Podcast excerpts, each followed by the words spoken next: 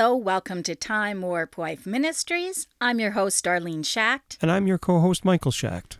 and this is Five Minute Marriage.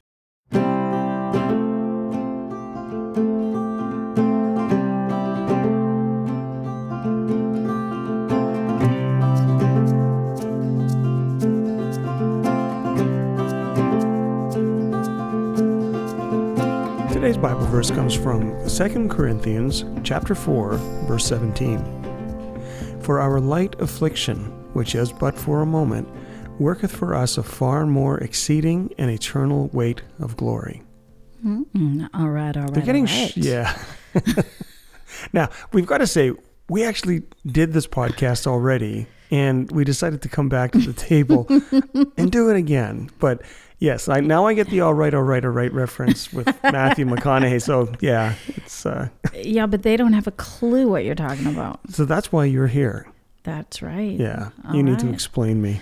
All right. So I was on YouTube today and I I've kind of been interested in Matthew McConaughey for a couple of years now, ever since he said his acceptance speech at the Oscars a few years back. And I was like, is this guy Christian? Then I saw him with um, Lee Strobel's The Case for Christ book. They had a picture of him reading it. So I've kind of been following along with him for a couple of years, wondering what direction is this exactly going into. And today on YouTube, I came across one of his, like a 10 minute sermon by him, and it was really, really good.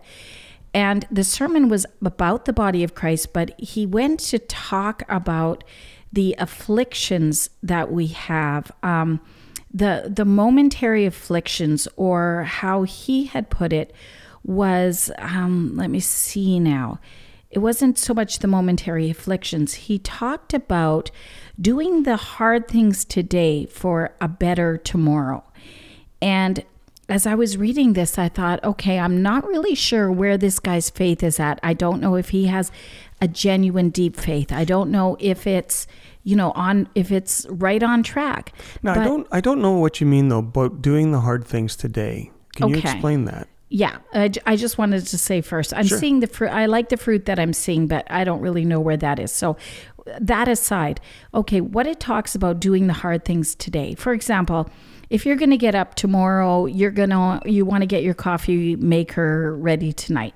So you're going to have an easier tomorrow. That's a great idea. Okay.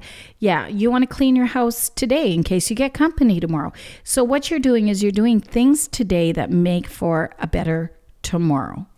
Okay. Now, what he was All right. talking about are the breadcrumbs that we leave behind because everything that we do has ramifications.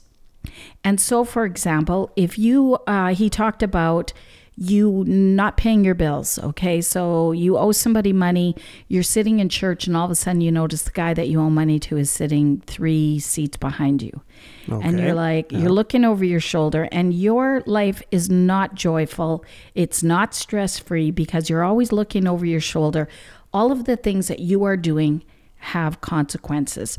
He talked about um, if you are having an affair with somebody and you find out that your wife is going to be at the same PTA meeting as that lady the next day, then you've got this guilt and this stress and this, you know, uncomfortable feeling. You don't have the joy of the Lord, and it doesn't even sound like you'd be following the Lord at this point. But what it really made me think of was that the things that we do for our marriage, whether good or bad choices, they're going to set us up for our marriage tomorrow.